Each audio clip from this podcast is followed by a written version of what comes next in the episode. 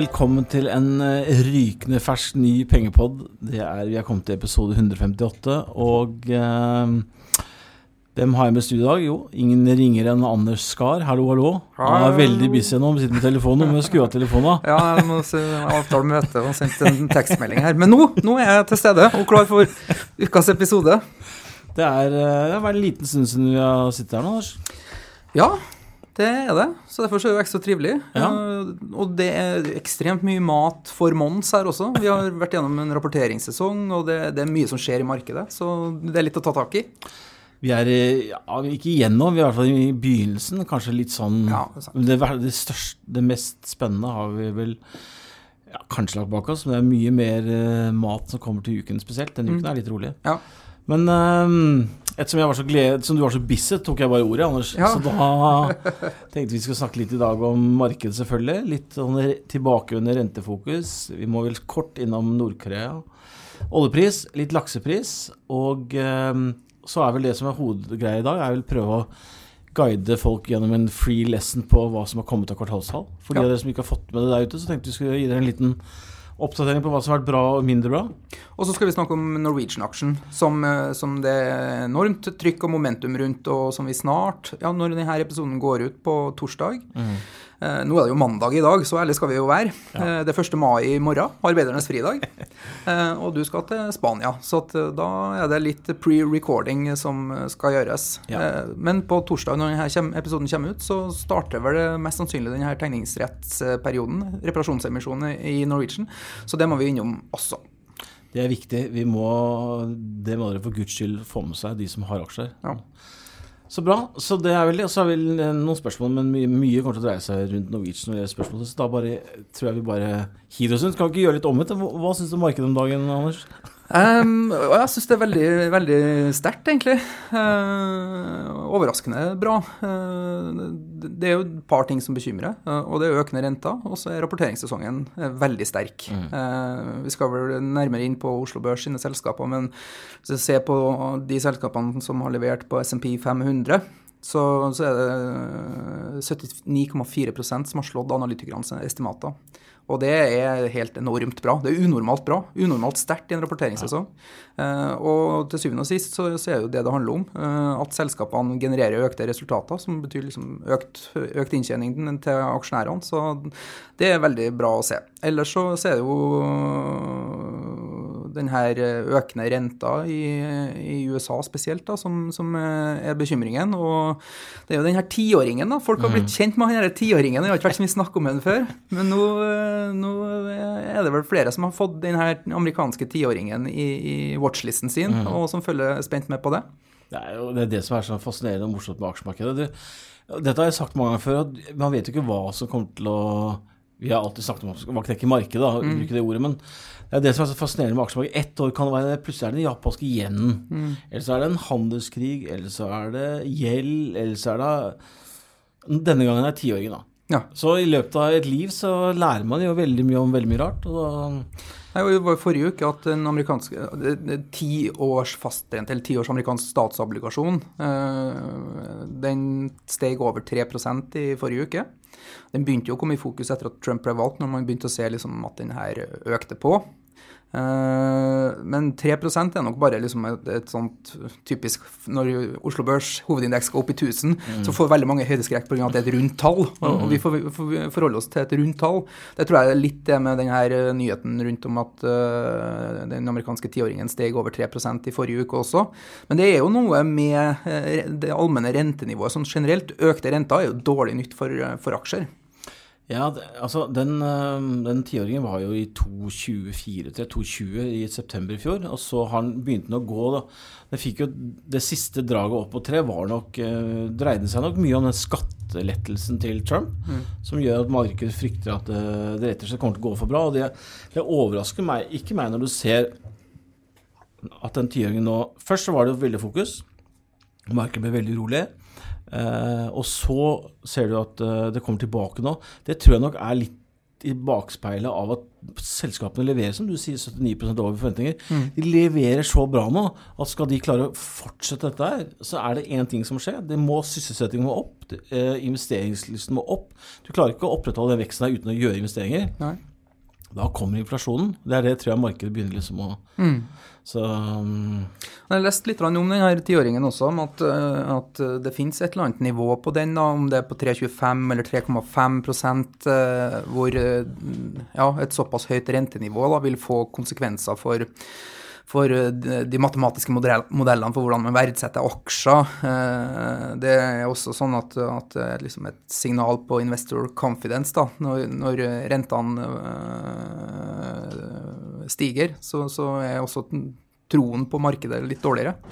Eh, selvsagt så er det også sånn at det blir dyrere for bedriftene å låne penger. Eh, og så er det jo det her med at eh, når begynner de her pengene eh, som tidligere har vært Alt gikk jo til aksjer, for det er den eneste plassen man kunne få, få yield. Eh, Når begynner de å trekkes tilbake? På hvilket rentenivå er det? Så det er vel liksom de grunnleggende bekymringene rundt uh, det her rentenivået. mm. Jeg hadde en prat med um, bare, bare for å se litt av hvordan det, det litt proffere miljøet tenker også, så snakket jeg jo en del med Eigil Spetalen forleden dag, og snakka om dette med renter.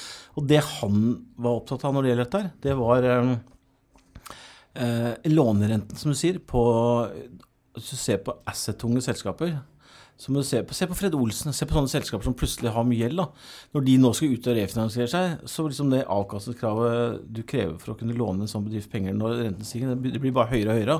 Så For det første går kostnadene på gjelden opp. Og hvis du skal ha en restrukturering, så blir, den, blir det veldig dyrt. REC gjorde jo nå en sånn obligasjon, 10 nesten, ikke sant. Så det var det han fokuserte på. At liksom, det blir Drifter med mye gjeld, Ja. de vil eh, få det tøffere. Ja, og det tror jeg er helt åpenbart. eh, at vi skal ha høyere renter, for vi har hatt unormalt lave renter veldig lenge. Og det har jo stått på stjernekartet til alle sammen, det her med at eh, sentralbankene skal redusere eh, tiltakene sine og opp med renta. Eh, men eh, det følges med argusøyne, og man blir litt shaky i buksene når det begynner å skje. Mm. 305 er det jeg leser. som var Liksom, nå, den var oppe i 302-303, så spratt den nå likevel rundt 2 Jeg sjekka ikke rett før jeg gikk nå, men det er rundt 2,95, tror jeg. Mm. Uh, jeg hørte at 305 er sånn veldig sånn teknisk motstandsnivå. Så vi får se om bryter den gjennom der, så tripper jeg at markedet kommer til å få en sin reaksjon. Bra. Eh, før vi går videre på rapporteringen, så tenkte vi får vel ta en liten tur innom Nord-Korea, eller? Ja, det, det er jo historiske begivenheter som skjer. Det, det er helt Klem. absurd, Det klemmer, absurde TV-bilder, og fantastisk fint. Jeg kan Um, ikke tenke på at det var nok ikke den lengste klemmen.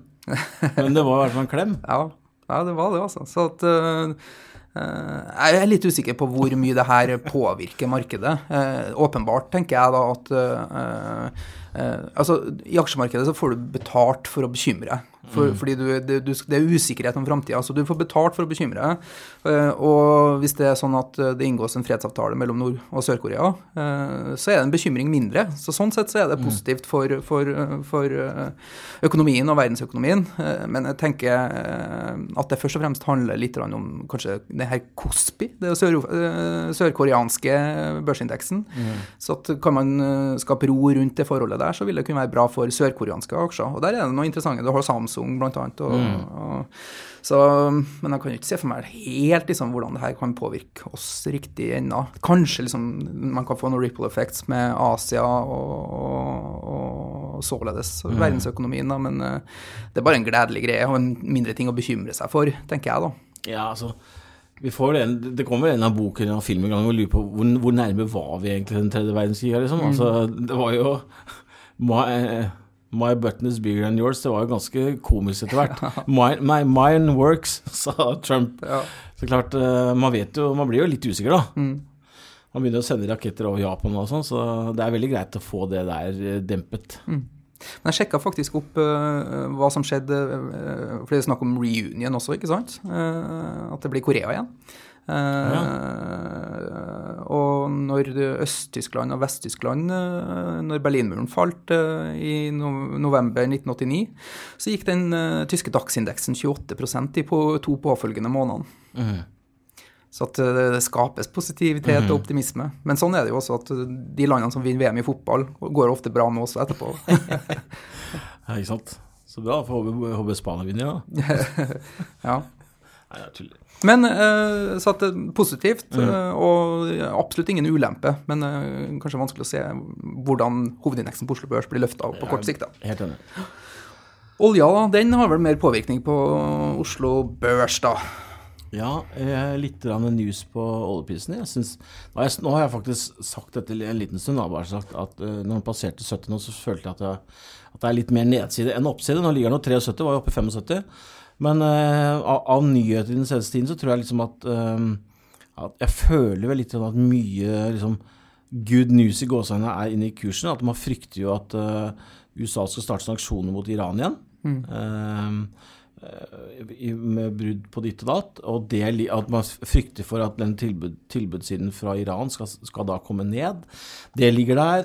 Um, vi ser at eh, det, er ingen, det er ingen brems på, på USA. Eh, det var 28 rig, nye rigger nå i, i um, USA på fredag, altså siste måned. Så det er full fart, i, full fart på shale oil. Så, sånn at um, eh, Og så har vi et et OPEC-møte som er i juni, som jeg er veldig spent på. og Jeg tror liksom at uh, hvis jeg skal si noe, så er risikoen på nedsiden i oljeprisen i forkant av det møtet. For at nå er det opplagt å vedta at ut året skal OPEC-kuttet på 1,8 millioner fat eh, fortsette. Og oljelagrene faller jo. Så at det ser veldig bra ut. Så usikre må jo være at hvis det skulle bli noen overraskelser. Og hvis det skulle være noen overraskelser, så er det to, føler jeg. Og det ene er Russland. Det var litt frykt foran novembermøtet i fjor, men rundt Russland, for at de, de sliter jo. Det er, det er en veldig spesiell konsentrasjon rundt det OPEC-kuttet, for det er jo 1,8 millioner fat, mens 400 det er fra Russland.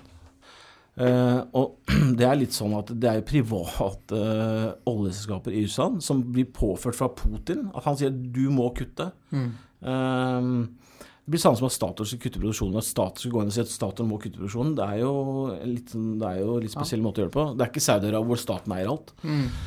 Så jeg tror Russland eh, på dagens oljepris eh, heller vil gjerne skru opp produksjonen enn ned. ikke sant? Og Iran sier jo det samme, at det er, ingen, det er bare tull at oljeprisen ligger her oppe. Vi tjener kjempegode penger på 60.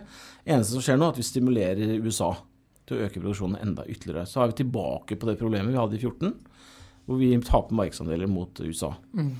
Så ja. Men øh, hvis det blir litt overproduksjon, øh, hvor, hvor lavt kan oljeprisen falle? Fordi nå ligger den jo godt opp på 70-tallet, og, og jeg tipper at det er mange som er fornøyd hvis den her bare stabiliserer seg midt på 60-tallet. Helt riktig. Så jeg, jeg tror egentlig hele markedet Hvis du hadde spurt produsenter og oljeserviceselskaper og alt, så tror jeg de har sagt at 65-70 er fantastisk. Alle lever bra. Dagens oljepris på 75, da er vi Jeg tipper at vi er på 110-120 da, i gammel oljepris. Med tanke på at hvor mye kostnader som har kommet ned. Så marginene er jo helt fantastiske nå på 75. Ja. Derfor tenker jeg sånn, da, da, da begynner det å Hvis ikke noe spesielt skjer, da, så antageligvis skal oljeprisen heller justere seg noe ned, tenker jeg da. Det er min spådom. ja.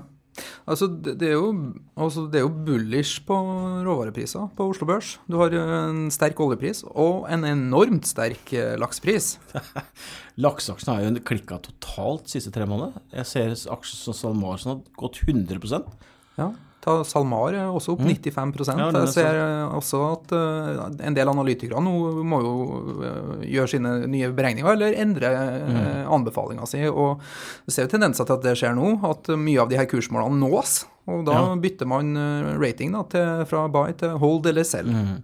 Fordi det begynner å bli dyrt. Jeg klarte jo faktisk å ikke dy meg, men vi hadde jo sånn på, man, på mandager med sånn børsintervju, da skrev jeg jo at når den siste eh, pessimist blir optimist, da er det på tide å selge. Mm. gjett hvem jeg refererte da, Anders? Eh, Du har jo en tidligere kollega. Eh, nei. Hvem refererte Giske, Giske Ødegaard. Oh, ja. Han var så kjempenegativ gjennom perioden markedet gikk opp. Og så plutselig så snudde han nå, da. ja. Tenker liksom, Det er litt, føles litt sånn seint, da. Han var veldig pessimist, og så til slutt så måtte han også snu og bli optimist. ja. Og da, for meg, det er litt sånn signal, da. Så Vi får se om eh, Men det, Det det, går det er litt sånn overraskende sterkt med sjømataksjer i år. Mm. Men det er et spill på lakseprisen har vært. da. Eh, Etterspørselen er jo sterk. Men det, nå fikk du jo dårlige nyheter i dag, da. Jeg vet ikke om du rakk å se det? Jo, jo. Sånn, eh, at det var snakk om at det skulle eh, Resolution tax. eh, opp, innføres en sånn oppdrettsskatt, eller en sånn ekstraskatt, sånn litt tilsvarende som det er i norsk kraftproduksjon og norsk oljeproduksjon. Man betaler for en slags grunnrente for å, for å bruke naturressursen. Og jevnt over så er det jo tøffe tak blant sjømataksjer i dag, da. Ned 5-6% ganske mange av dem, ser jeg. Jeg fikk en mail fra Sparebank1 Markedsdag, og da faktisk var det SalMar som slo mest da, på EPS, sensitiviteten på Epson hvis Det er vel snakk om 2,5-15 skatt, men det er litt sånn eh, det er vel litt sånn Anders, når det blir supermarginer, så er det noen som skal komme og ta. Og denne gangen er det staten, store, store Ja. slemme staten som har lyst til å ha litt av, litt av fortjenesten de har.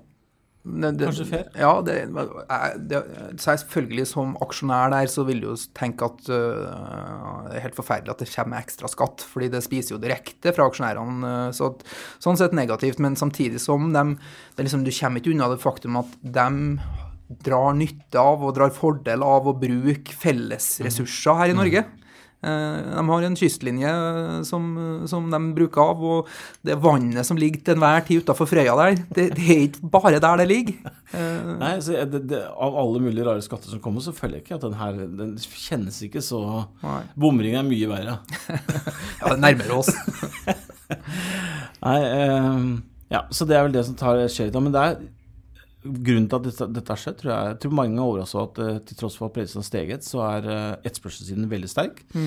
Og så er det mye grunnen Det som egentlig underliggende skjer, er jo at biomassen eh, vokser saktere, for det har vært veldig kaldt vann i vinter. Og det gjør at tilbudssiden som mange fryktet, inkludert meg selv, skulle være for 68 i år. Mer laks i markedet. Ser ut til å kanskje bli 3-4. Så, men de snakker om den juniavlingen, da. Avlingen høres helt sikkert feil ord. Men biomassen som kommer ut i juni i år.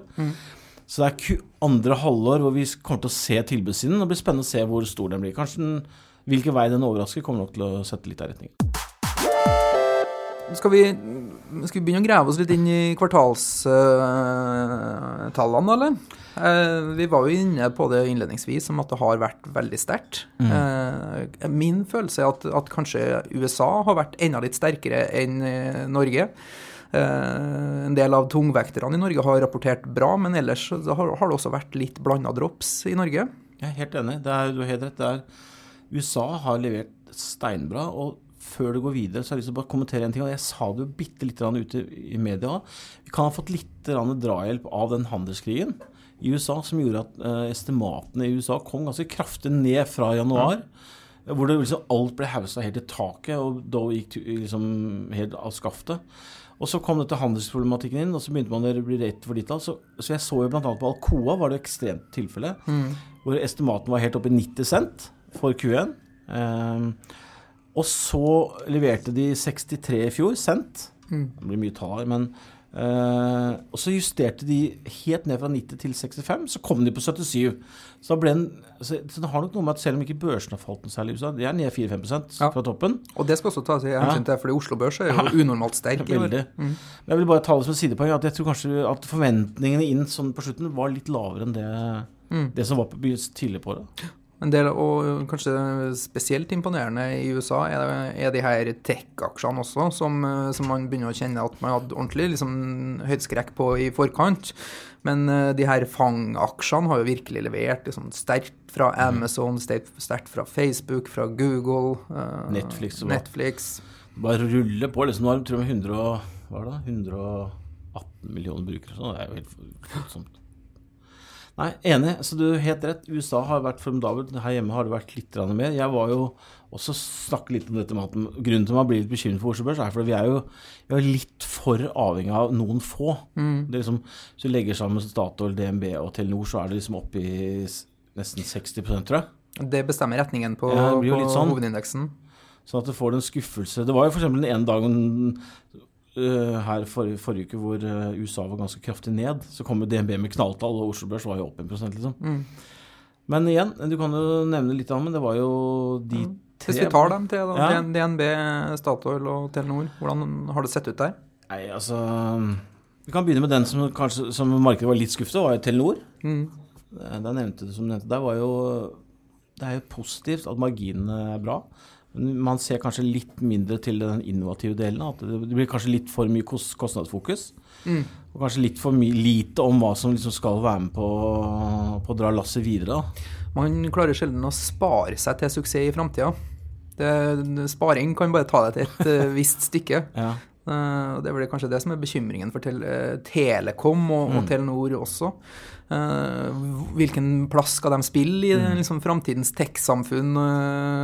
blir de bare redusert til å tilby noe bredbånd, omtrent, mm, så blir det jo et ganske standardisert produkt som man ikke klarer å tilby så mye value rundt. Da. Og Det er jo kanskje den strategien som man er litt urolig for for Telenor også nå, hvor det, hvor det spares mye. Mm. Litt mer, man skulle gjerne kanskje sett litt mer nye ting.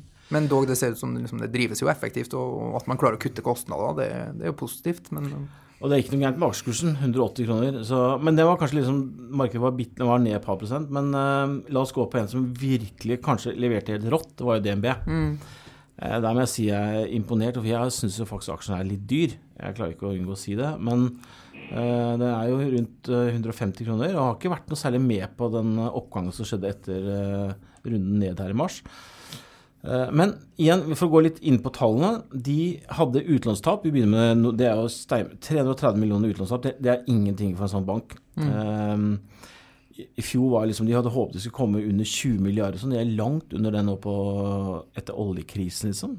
Ja, det var, Oljekrisen var jo en stor bekymring der. Den porteføljen man sitter med der. Også shipping har man jo mm. vært bekymra for.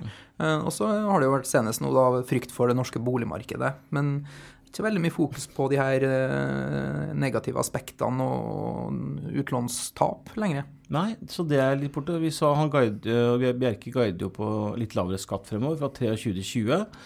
Uh, og I tallene for liksom, resultat for skatt da, så var jo det uh, 7 milliarder dette kvartalet. Og Samme tid i fjor så var det 5,9. Det er klart, Da er det jo ganske fantastisk vekst, altså. Mm. De betalte jo 7 kroner og 10 år i utbytte, tror jeg. Eh, nylig. Så det var, ikke, det var, rett og slett ingenting å, å klage på der.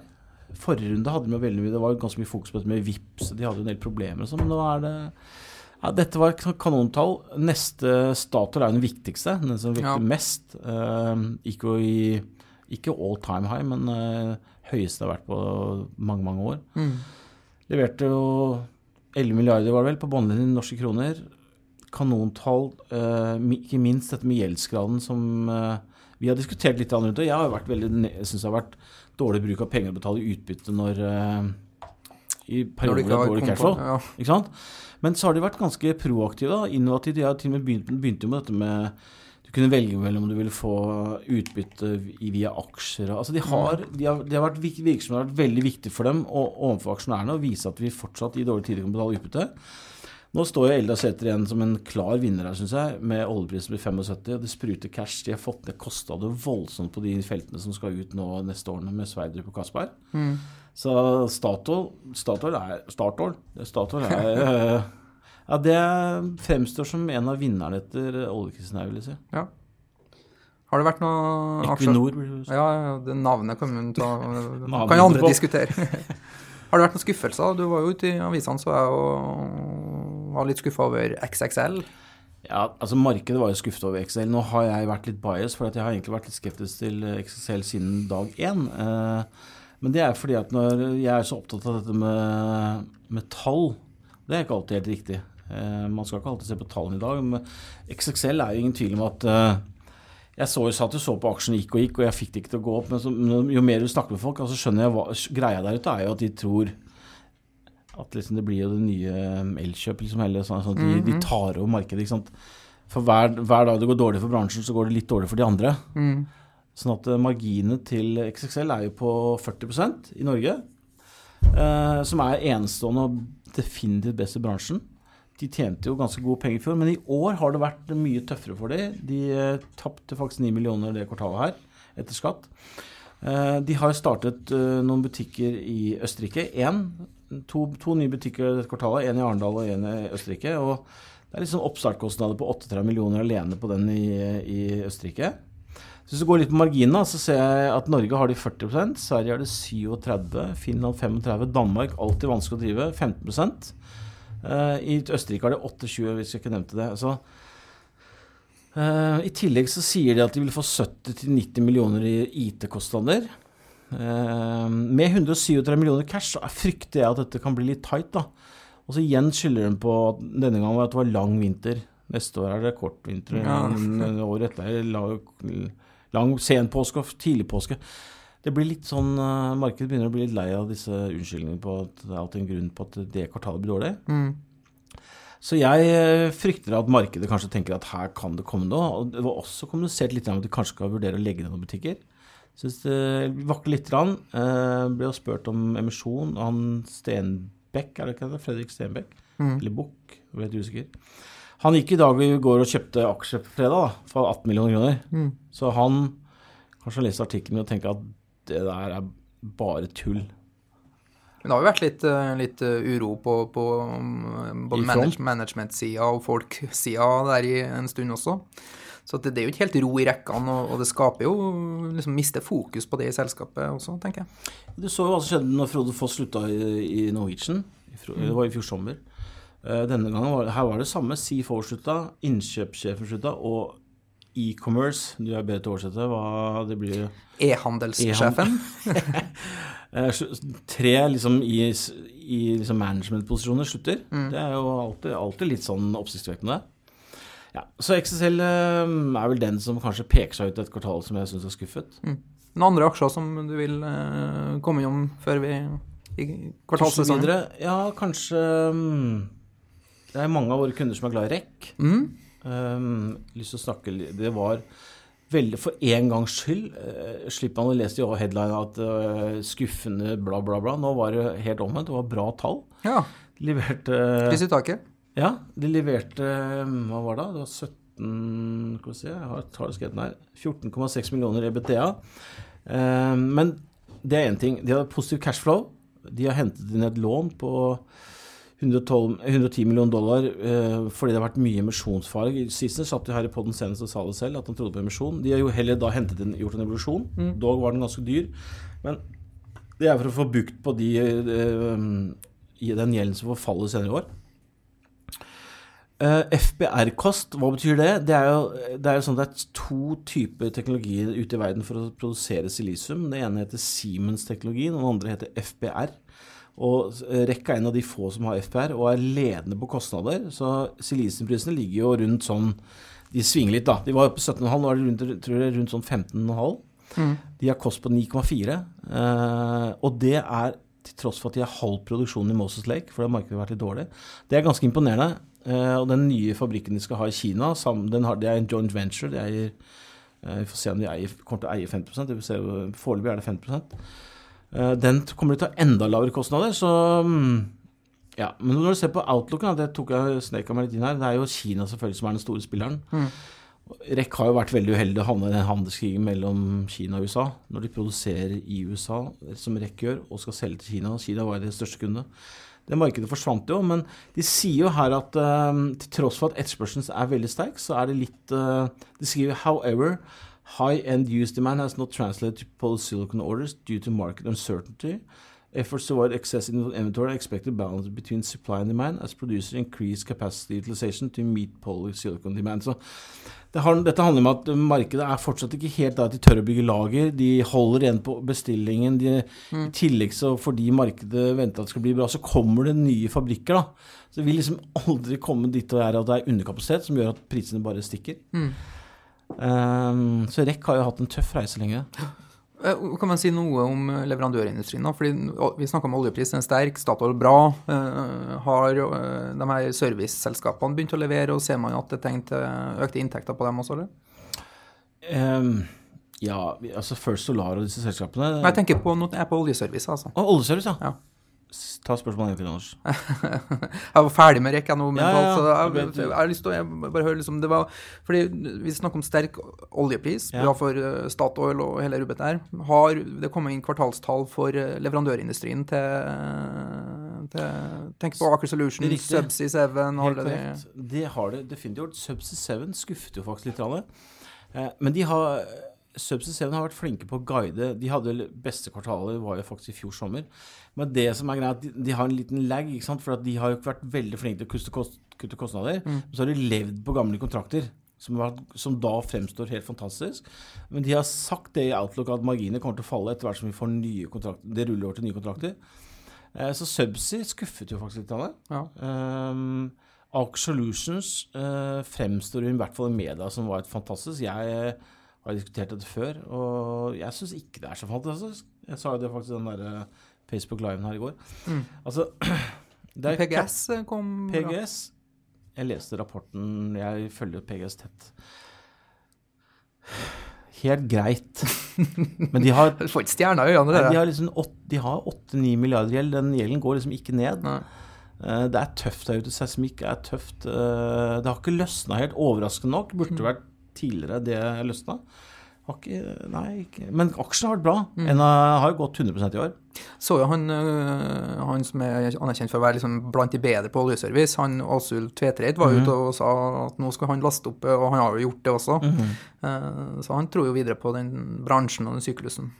Jeg hadde jo Jeg kjøpte jo PGS jeg er på 12,20 ved rett før jul i håp om julerally. Og så fikk jeg en sånn bitte liten dipp, og så gikk jeg stopplås på 11,90, liksom. Altfor tight. Mm. Og nå er de 32, så det er sånn der, åh. Eh, men Arc Solutions uh, si, den syns jeg faktisk, for de av dere som er interessert der ute, synes det er en morsom øvelse og gir en liten utfordring på å lese rapporten. For at eh, hvis du leser Q4-rapporten, så ser du at de hadde 458 millioner i EBITDA, vel, men uh, du får se selv hva som ble på bunn. Det er veldig lite, det var 19 millioner. Mm. Q1 nå, alt høres helt fantastisk ut, men det er 100 millioner på bånn, og selskapet er priset til 14-15 milliarder. Mm. Så jeg, jeg blir liksom ikke Jeg, jeg liker gjerne å se hva som blir igjen, da. Ja, det er jo det det handler om. Det er veldig EPS-en. lite. Ja. Ja. Men det er det, når jeg da snakker med analytikere om det, så, så bare rister det på huet av meg. Altså, det, er, Tom, det er ikke det du må se på. Mm. Nei vel, ok, da får jeg se på noe annet, da. Ja. Men jeg, jeg har lyst til å se på det. Det er vel eh, Skal vi se om det er noen andre som jeg kunne tenkt meg å snakke om. Så er det vel Nei, jeg har vært innom det meste. Nordic Semiconductor var bra. ja, den så jeg gikk jo Ja. så det koste etter. Henta inn penger i etterkant. Mm. Lurt Ja, det var bra. Det var uh, bra backlog, bra hele ordreinngang. Så de får bra fart på det Bluetooth-greiene sine nå. Mm. Litt spennende. Nordic Semiconductor er litt spennende. Sist de dro opp den aksjen som en sånn liten outsource nå. For de har jo sittet og lurket i bakgrunnen. Nordic Semiconductor var det faktisk selskapet jeg kunne best på Oslo Børs før. Mm. Det var um, De har jo en sånn De har vel 250 mann eller sånn, ganske voldsomt, som de ansatt fra Finland. Nei, Nokia. Som driver, gjør sånn LTE-teknologi som de har vært veldig snakket veldig lite om, Mm. som kommer snart. Og det, all kostnaden på det greiene de holdt på i flere år, har tatt over drift. Egentlig veldig imponerende. Så det blir veldig spennende å se når det lanseres eh, offisielt, hvor, liksom, hva, hva som kommer der. Men at det blir noe liksom satellitter og Bluetooth sånn, det blir spennende å se. Skal vi ta oss og Herregud, tida flyr, ja. komme oss inn på Norwegian. Norwegian? De har vel også levert eh, kvartalstall? De har levert tallene hans. Det var jo, var jo ikke så veldig mye overraskende over det, for de, de, annonserte, de tallene annonserte de jo egentlig når de gjorde emisjonen. Da sa de jo liksom at vi kommer til å tape 2,5 milliarder. Mm. Og det ble det jo. Det var ikke noe overraskende rundt det. Det, det er vel mer spenning rundt uh, IAG. Ja, fordi bakteppet her er jo Det starta jo med at uh, de gjorde en emisjon på 155 kroner. Og så kom jo IAG inn og kjøpte seg opp til Hvor, hvor stor eiendel har de nå? 4,6. 4,6. Og så er det jo de her liksom spekulasjonene rundt kommer det et bud på hele selskapet. Mm. Så det, det er jo det markedet er opptatt av nå. Heller det, så kvartalstallene blir liksom som parentes Ja, eh, således. Og her skal nevnes at eh, går man inn på Shareville-porteføljen min, så, så ser du at jeg også har tatt en liten posisjon Mm. i Skulle ønske at jeg gjorde det før, selvfølgelig. Kjøpte den på 300. Eh, tenker jo at et bud, hvis det kommer, kommer jo på mye høyere enn det. Mm. Eh, så det er kun et spill på, på den eh, budprosessen som man er inne i. Uh, satt en stopplås på 250-260, så at, uh, ja, det er litt sånn binært utfall, det her, da. Så Jeg har også kjøpt litt av Norwegian. Men uh, det var litt morsomt, da, for jeg satt og snakket med en obligasjonsmegler om Krangla om Fred Olsen. Mm. Ja, han jobber i Arctic. Det var en dag her, og så plutselig begynner jeg å høre dem hyler og skriker på bordet, meglerbordet bak der. på hos Arctic. Et bud på Norwegian! Bud på Norwegian! Jeg bare, Hæ? Og han bare Tom, jeg må legge på! Så hiver han meg ut, og så, da hadde han jo gått mye den dagen der. Men det er ingen tvil om at IAG så vel det som opportunity med den overraskende emisjonen. mm. Eh, Så hvis vi skal snakke litt pros and cons, da. Ja. på hvordan dette utfallet kan bli, så er det vel litt sånn at eh, Kanskje IAG bare så dette som en veldig god opportunity til å ta en posisjon i selskapet. Og aksjen var jo veldig sterk. Den åpna jo den var jo gjort, Emisjonen ble gjort på 155. Aksjen gikk jo rett i 180 dagen etter, så det var jo et eller annet som ikke stemte der. Men det var ingen som skjønte hva det var. Jo, det var veldig enkelt, for det var IAG som kjøpte, opp, kjøpte seg opp. Mm. Uh, Kjos sier jo selv at de ikke visste noen ting om dette. Mm. Så jeg har gjort en ganske stor jobb faktisk sånn ved egen og sett på liksom, om dette kan være en god match. da, Hvorfor de gjør det de gjør. og Det som er litt kult med IAG, er at de, de tjener er et fantastisk selskap. Største aksjonær er Qatar. Mm. Eh, BlackRock er fjerde største aksjonær. Altså Dette her er da store penger.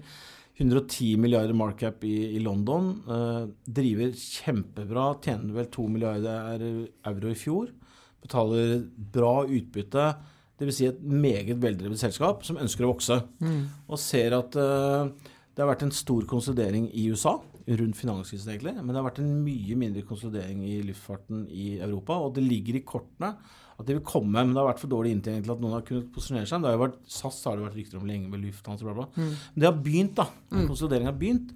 Eh, Ryanair, flere av Lufthansa, flere disse har begynt å kjøpe opp sånne små selskaper. Og nå vil, ser det ut som IAG ønsker å posisjonere seg. De har nemlig startet et datterselskap som heter Level. Nettopp for å komme og sammengjøre Air France. De startet et annet selv, altså de, Og KLM har gjort det. Flere av de starter sånne datterselskap som skal drive lavpriskjeder. Mm. Uh, Men eh, hvis du går og eh, Jeg har gjort det selvfølgelig. For de som er veldig nysgjerrig, så er det bare å lese kvartalsrapporten til IAG, så ser du liksom hva de sier. Og hvis du da går på en av de sidene, så står det et bilde av hva de får levert av fly neste år. To årene. Det er veldig lite. Det er sånn jeg husker ikke akkurat fire-fem neste år og seks år etter. Norwegian får 30-40 år, ikke sant. Nettopp. Så jeg tenker altså, og- Også rutenettet er veldig fra De har veldig stor posisjon på Heathrow, IAG. Og, og Norwegian er veldig bra på Gatwick. Og så er det veldig vanskelig å bygge noe særlig ut, ekspandere i London. For det er rett og slett ikke mer eh, slots å få. Nei. Eh, og så flyr de mye til USA, som Norwegian og mye til Sør-Amerika, Buenos Aires. sånn. Så, så, jeg, så det, når du ser så matchen ser bra ut. veldig god ut. Men Så de går egentlig midt i strupet på, på mm. deres planer, da.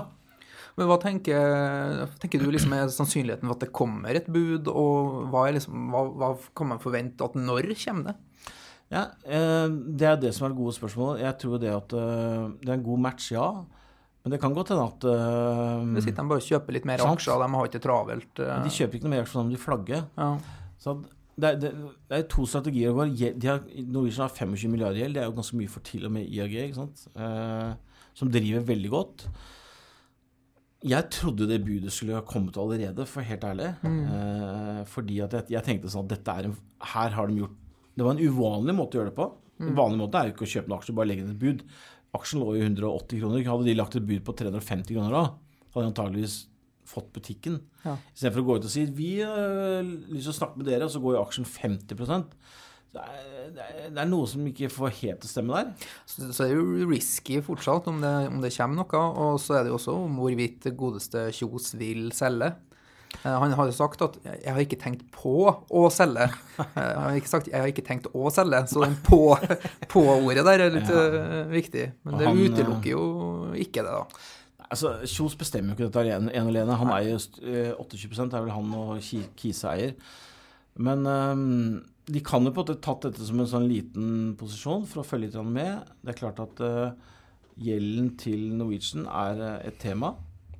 Og eh, jeg hørte på podkasten i Vollebrokk, E24. Ikke for å gjøre for mye reklame for den, men den var ganske kjempebra. bra. Den var bra, men de hadde han Molnes og flyanalytiker og en annen.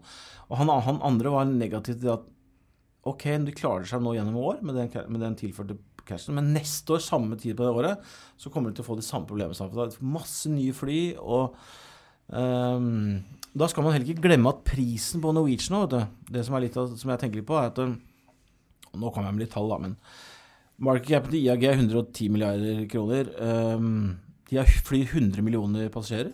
Norwegian flyr 30 millioner passasjerer og flyr 40 neste år. Eh, mens selskapsverdien til Norwegian nå, den har steget ganske kraftig, fordi at det jo nye aksjer inn på 155. Så nå er det vel en nå tror jeg det er en 50 millioner aksjer i selskapet snart. Og liksom når vi, nå snakker markedet om priser på 400 og 500 og sånn. Da er det oppe i 2-3-4-25 milliarder pluss gjelden på Fed. er oppe i 50 milliarder. Mm. Plutselig begynner dette å bli ganske dyrt, da. Jeg, jeg sitter jo og krysser fingrene, for å si det sånn, men uh, Ja. ja. Nei, men Man skal tenke seg godt om eh, før man hiver seg på, på det. Eh, en, en ting som er sikkert, da, fordi det har vi fått spørsmål om på, på Shareville eh, og nå skal jeg lære, Det er fra han Tannpirker, heter han på Shareville, han her. da. og Han lurer med, på rent praktisk hvordan fungerer det her med, med tegningsretter man har krav på i forbindelse med den emisjonen som ble gjort. Eh, han har både Norwegian-aksjer på aksjesparekonto og på Zero-konto, og antar at det er forskjellige prosedyrer der. Videre må pengene være på konto før du ber om aksjer, altså før du aktivt bla, bla, bla. Så han vil ha mer informasjon om hvordan det her funker i praksis. Eh, fordi det ble gjort en emisjon nå på 155 kroner. Og da kom det også informasjon om at det ble gjort en eh, reparasjonsemisjon til dem som ikke får lov til å være med i den eh, emisjonen som ble satt i løpet av en natt her. Eh, Og hvor mye er den Vet du hvor mye den er på? 200, 200 millioner, ja. Så alle som eier Og, og det, der var X-dato 21. mars. Så at den som eide Norwegian-aksjer ved børsslutt den 20. mars, får jo tildelt tegningsretter. Eh, Og får muligheten til å bruke de tegningsrettene for å kjøpe Norwegian-aksjer til 155 kroner. Og det der eh, Ja, det er penger på gata. Eh, Da må man følge med, fordi man kan kjøpe en aksje for 155, og så kan man selge den i markedet for 300. Eh, Så at de som får tildelt tegningsretter, får all del ikke sove i timen på, på, på det. Det vet vi at eh, kan være et tilfelle blant mange, at de eh, tenker at det her ordner seg av seg sjøl, men det gjør det ikke. Det er du som eh, aksjonær som må sørge for at det håndverket går i orden, og bestille antall aksjer som du får tildelt tegningsretter for. Og her i tilfellet her så er det jo at én tegningsrett gir muligheten til å kjøpe én aksje. Nemlig. Og tegningsperioden for det her er jo Det blir bekrefta 2. mai, tror jeg. Det skal godkjennes av Finanstilsynet. Men fra 3. mai til 22. mai mest sannsynlig så vil de her tegningsrettene eh, Du vil få dem inn på din konto av 3. mai, eh, og må deretter bruke den perioden fram til 22. mai for å tegne dem. Og det her er jo ikke børsnoterte tegningsretter, så det går ikke an å handle dem. Eh, Du må bare utnytte dem, da. Også et lite tips. Eh, Jeg hadde jo ikke noen aksjer, men hadde jeg hatt tegnesette, så lønner det seg å overtegne. Ja, fordi det var det også spørsmål om på bloggen, så. Er det mulig å overtegne? Eh, Og det er jo selvfølgelig det, men eh, forhåpentligvis så blir det ingen eh, tildeling for overtegning, da, fordi at forhåpentligvis er de fleste aksjonærene våken med i timen, fordi det er jo bare en trist historie eh, at hvis det er folk som ikke benytter seg av den muligheten her, eh, så får du overtegning. Men en god regel generelt er jo bare å legge inn at du vil ha litt ekstra også. Nemlig, så For de som ikke vet hva vi mener med det, så er det liksom Vi sier at du har eh, 100 aksjer, da, så kan du tegne Da står det på det skjemaet uh, hva ønsker du å tegne. Så kan du også si at du, ønsker, du har rett, 100 retter, men ønsker å tegne for kanskje 200. da. Så får du kanskje 110, da. Altså Av og til så får du Vi har sett flere tilfeller. Jeg tror du får lite her, altså. Ja, det tror jeg også. Men uansett, da. Jeg håper litt at du Ja, får lite, da, For for hvis ikke så betyr det det at det er noen- noen som noen sitter med skjegg i paska. Altså. Men uh, du Det er i hvert fall ikke noe dumt å overtegne. Nei. Men eh, bare for å forklare, det, det er litt ulike prosedyrer her på, på eh, det her aksjefondskonto aksjesparekonto for, eh, og investeringskonto Zero. For en aksjesparekonto og en investeringskonto Nei, øh, jeg starter på nytt. For en aksjesparekonto og en aksjefondskonto så håndteres tegninger i VPS investortjenester. Så da må du logge inn i VPS investortjenester, og der står det også hvor mange tegningsretter du har. Og så tegner du under en sånn menyflik som heter emisjoner der, da. Og når du gjør det, så må du også oppgi en bankkonto som du skal trekke pengene ifra. Og det er gjerne en ekstern bankkonto, ikke oppgi Nordnett-depotet ditt, fordi da blir det belasta en avgift hvis du trekker fra det. Så oppgi lønnskonto eller en sparekonto eller noe sånt. sånt der. Investeringskonto Zero håndteres på en litt annen måte. Eh, Det er jo et forsikringsprodukt, så eh, rent formelt så er Nordnett Livsforsikring som eier de aksjene eh, som står på din investeringskonto Zero. Så der er du, under, er du liksom innlogga på nordnett.no under min konto, og så går du til mine corporate actions, så vil du se tegningsrettene dine og ha muligheten til å tegne deg direkte på nordnett.no. Og da tar vi alle svarene som vi får fra alle investeringskonto Zero-eiere, og så aggregerer vi det opp det, og så svarer vi på vegne av alle kundene, også mm. tildelsmann. Så at man får fortsatt tegna for det samme, man har som eier sine egne tegningsretter, men det er Nordnett som gjør det i kunden sitt navn, og da trekkes det også fra din Zero-konto, da.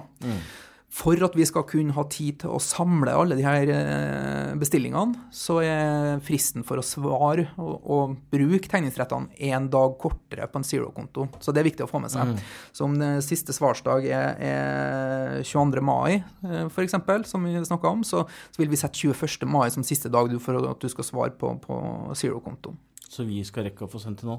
Nettopp. Så får vi eh, de nye Norwegian-aksjene tilbake, og så fordeler vi det ut eh, sånn som kundene har bestilt. Mm. Så det er litt sånn den praktiske uh, håndteringa av det. Det er morsomt. Men vær våken her, folkens, og sørg for at dere bruker de tegningsrettene. Please. Vi vet jo at det er ekstremt mange kunder som er Norwegian, så dette må ha vært en gledens måned for våre mange ja, kunder. Ja, en populær aksje og et populært selskap, så ja, morsomt. Det blir spennende å følge det videre også. Mm. Når det ja. skjer litt sånne ting i aksjer, så jo, det blir det mye bøss rundt det. Og i all bøssen som uh, skapes, er ikke like positiv. Nei. Du, øh, du kan jo nevne det. Jeg satt og fulgte med på det selv, så det var litt komisk. Jeg så det jo selv, men du kan jo nevne hva som skjedde. Ja, det, det, det var en uh, Sharewill-bruker som uh, posta en, en, det som Trump kaller fake news. Mm. Uh, konstruerte en litt sånn fake pressemelding og la ut på Sharewill hvor det sto et eller annet om at IAG trekker budet sitt. Uh, og det her genererte jo selvfølgelig stor interesse og stor diskusjon. Så har Pengepodden blitt uh, tagga inn i det her mm. for, for, at vi skulle gi litt vårt uh, syn på det. Uh, det fikk uh, melding fra mange på Shareville, og jeg tror det var en som het Nysgjerrig-Per som ba oss liksom Kan dere snakke om det her på, på, på, på Pengepodden også? Jeg syns at du kan snakke litt om hva rutinene våre er det, når sånne ting skjer. For jeg syns jo det at vi håndterer det på en veldig god måte. Mm. Ja, altså, vi har jo dedikerte ressurser som sitter og følger opp uh, det som skjer på, på Shareville. Uh, som modererer og følger opp de innleggene som er der. og Kanskje det viktigste jobben det nordiske teamet som sitter og følger med på det her, er også følge opp de, de, innleggene som blir rapportert av brukerne. Mm. For vi er helt avhengig av hjelp fra, fra brukerne på Shareville for å få øye på alt. Mm. Det er 200 000 brukere på Shareville snart nå, så det er umulig å følge hver en, eneste en med lupe og følge mm. hælene på den. Eh, så akkurat i tilfellet her så, så, så skapte jo ganske stor, eh, stor ståe, og det ble jo rapportert 15-20 ganger liksom, i løpet av et ti minutt, kvarters tid. Mm -hmm. Så vi fikk jo tidlig beskjed om det her, og da ble både brukeren og posten ble sletta etter 20 minutter. Mm. At, uh, men allikevel, det, det var 15-20 minutter var lenge nok til at det skapa masse bruduljer og mye støy og sinne mm. inn på Shareville også. Mm. Og jeg fikk direktemeldinger sendt til min uh, postkasse, og, og, så at det her uh, mm. Og det er bra at, at, det finnes en selvjustis i det forumet. og det, det, kan man jo si også at det her, det her er markedsmanipulasjon det som denne personen prøvde å gjøre. Og det er ikke bare, det er ikke bare ikke lov på Shareville. Det er strengt ulovlig i henhold mm. til norsk rett. Mm. Uh, og straffbart. Uh, nå fikk ikke dette noen konsekvenser for kurs, uh, eller at det fikk satt seg i markedet på noen måte. men det var jo noen eksempel fra en del år siden nå, da, hvor noen har tatt et kvartalsrapport og så bare endra dato og lagt ut på et eller annet forum som gjorde at en aksje måtte stoppes osv. Og, så og den mm. personen ble tiltalt for markedsmanipulasjon. Mm. Og det er litt det samme man ser her. Eh, det er selvfølgelig sånn at med Shareville og ulike forum og teknologien som er tilgjengelig i dag, så, så, så er det mye lettere å få spredd et falskt budskap. men mm. Eh, det er jo akkurat det samme som gjelder i den fysiske verden, som gjelder i den digitale verden. Man må følge lover og regler, eh, og så må det følges opp på en god måte. Så at vi kjenner et veldig tydelig ansvar for det som er på Shareville, eh, og at kvaliteten på det som produseres der, er, er riktig, og at, at, vi får luka ut uh, ugress mm. som, det, som det her. da. Så at vi kjenner vårt ansvar i, i den sammenhengen. Og jeg tror nok at Shareville i en sånn sammenheng som det her, fordi du har nødt til å koble opp din bankkonto, som er du eller ID-identifisert, mm. identifisert, så at vi vet godt hvem du er. Eh, mm. Så at det, det blir en større seriøsitet vanligvis da, innpå et sånt forum som det her, kontra andre forum. da, Hegnar forum f.eks. kan jo mm. være et eksempel hvor jeg tror ikke at de har den samme justisen som vi følger opp med på, på, på Shareville. Nei, og det var jo sånn jeg fant ut av Jeg så det ikke på Shavely, jeg så det nemlig på Hegnar. For jeg vet godt hvem det er på Hegnar, uten at jeg vet hvem personen er. Og da var det jo For jeg sitter og fulgte med han gjennom hele helgen, og han var ekstremt negativ plutselig. Fra å være veldig positiv til det greiene der, så var han supernegativ. Og mente at han skulle rase sammen på mandag. Bla bla. Så virket det nesten som at det ble en sånn personlig greie for han at han skulle prate aksjene. Og så kom den der greia hans, da. Og da, Jeg så det og tenkte herregud, hva kommer til å skje med aksjen nå? For, og begynte å google og litt sånn hva er dette stemmer? Og så var det en del ord, i den der pressemeldinga hans da, som jeg stussa på. Så jeg tenkte at dette her er tull. Men jeg må påpeke at jeg syns at det er det mest alvorlige jeg har sett. Ja. Og jeg er ganske sikker på at han kommer til å få ganske heftig etterspill. Det, kan- det der kan være ordentlig heftig. Hvis, hvis Finanstilsynet tar tak i det der, så har du en, da har hun en god runde foran deg. Altså, for det der kommer de ikke til å se lett på. Nei. Nei. Mer positivt med det som skjer rundt Norwegian-aksjen enn akkurat den posten der, kan man vel konkludere med. Ja. All right. Har vi tid til et spørsmål, eller skal vi sette strek? eh? Skal ta, et, ta, ta det siste spørsmålet, da. Ja, vi får ta det litt uh, kort, da. Ja, det er jo et spørsmål om, uh, om VIX. Hei, hei, Anders. Har et spørsmål til pengepodden. Når VIX er lav, ca. 8-12, ønsker jeg å være long i denne for å hedge meg mot børsfall. Det vil være begrenset nedside når den er så lav. Fins det noen gode produkter som jeg kan sitte over tid uten å bli spist opp av rehabilisering, som gjør bull- og bear-produkter? Dere snakket sist, sist om mini-futures som man kan bruke. Men fins det noen mini-futures som man kan sitte VIX long? Nå kommer det faktisk Gode nyheter? Ja, det det kommer minifutures er notert i, i norske kroner nå ganske snart. Det jobber vi med. Eh, Men når det kommer til akkurat uh, Vixen, så, så Jeg vet ikke om vi har det i, i, i første release her, da, men det finnes hvis man Ikke på Nordnett Markets, men eh, hvis man går eh, på nordnett.no under aksjer og tradingprodukter, eh, så kan man velge VIX som underliggende der. Så vil man få opp en del VIX-instrumenter som har eh, BNP Paribas som utsteder. Eh, Mini-long og mini-short, eh, litt ulike varianter. Som i utgangspunktet da gir en mer konstant giring enn et bull og Bear-sertifikat som, som, som rebalanseres daglig.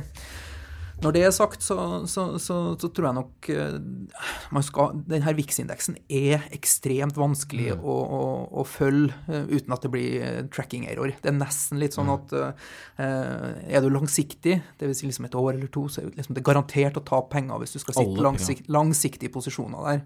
Og det gjelder uansett om du har en minifuture, om du har et sertifikat, eller om det er en ETF også. Inn på den her etfdb.com så, så finner du jo lista over de eh, her mest eh, alle ETF-ene og ETN-ene som følger VIX-indeksen, og du finner også der eh, dem som følger den inverse, som stiger når volatiliteten faller. Eh, og det kommer noen nye ETF-er også i markedet, som en som heter Compound Interest svarer her, Volmax VIX, og det er jo ikke passive fond som bare speiler en indeks, men faktisk definert som aktive fond, som gir deg eksponering mot eh, volatiliteten i VIX-en. Eh, og han refererer til at det skal være greit å, å liksom sette seg litt inn, inn i contango og backwardiation, så det, det her er kompliserte greier. Eh, men det som man må huske på, tror jeg, er at VIX det, det er jo ingen aksje eller et produkt, det er en matematisk kalkulasjon eh, som sier noe om svingningene som er forventa i SMP 500 eh, de neste 30 dagene. Og uansett minifuture eller ETF, så er det Det, det finnes ingen perfekt konstruksjon som kan gi deg den speilinga over tid. da. For det første så er kostnader forbundet med denne forvaltninga, men så må de kontinuerlig også rullere posisjonene. Dvs. Si de må kjøpe dyre, lange eh, derivater og selge billige, korte derivater, som gjør at eh, ser man på de her mest populære, den her, eh, jeg tror det er iPath sin VIX-indeks, de siste tre årene f.eks., så liksom 98,5% av verdiene er jo borte når du liksom sitter i to-tre år. Så nesten sånn at hvis du skal prøve å hedge porteføljen din og ønsker å gjøre det over et års perspektiv, så må du sikte mot å gjøre det på en annen måte enn å, enn å kjøpe deg inn i volatiliteten. Det egner seg for kortsiktig spekulasjon opp til maks en måned, tenker jeg altså. Det er helt riktig. Og vil, mitt enkle svar på det er helt du, du må, jeg, du må nesten ikke handle viksen, for at den spiser deg opp fordi den svinger så mye. Så du blir på en måte hele tiden spist opp av de svingningene. Så alle de VIX-indeksene som du sier er ned 98 eh, Men det er litt morsomt at det er compound interest som svarer, da. Mm. For at hvis man skal tørre jeg, jeg har faktisk aldri gjort det selv. Men hvis man skal tørre å trøyde den viksen, så må det være som han påpeker, når den ligger nede i 8-9.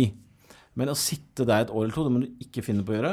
Eh, men når den begynner å gå Men ofte så er det sånn at da går det jo så voldsomt mye. Men når den begynner å gå, så da er den, den der compounden Hva er det for noe? eh, renters renteeffekten enorm. Mm. Men jeg, jeg, jeg følger med på Vixen hver dag. Den ligger liksom på lista mi hver kveld. Jeg sitter og følger med på det hele tida, eh, men jeg handler den ikke. Nei. Det er vel det enkleste rådet. Nei, så det var litt om det. Mm. Tror jeg vi rett og slett må sette strek. Du må få hive deg på et fly til Spania. må, nå gleder jeg meg, det må jeg lov å si. Eh, nå har jeg søren meg vært altfor lite utreist. Nå trenger jeg litt sol. Må gå og kjøpe solkrem snart. Ja.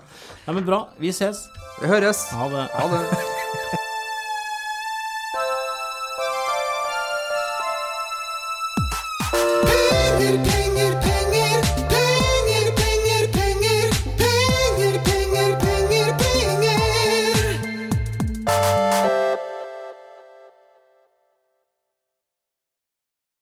Denne podkasten skal anses som markedsføringsmateriell, og innholdet må ikke oppfattes som en investeringsanbefaling.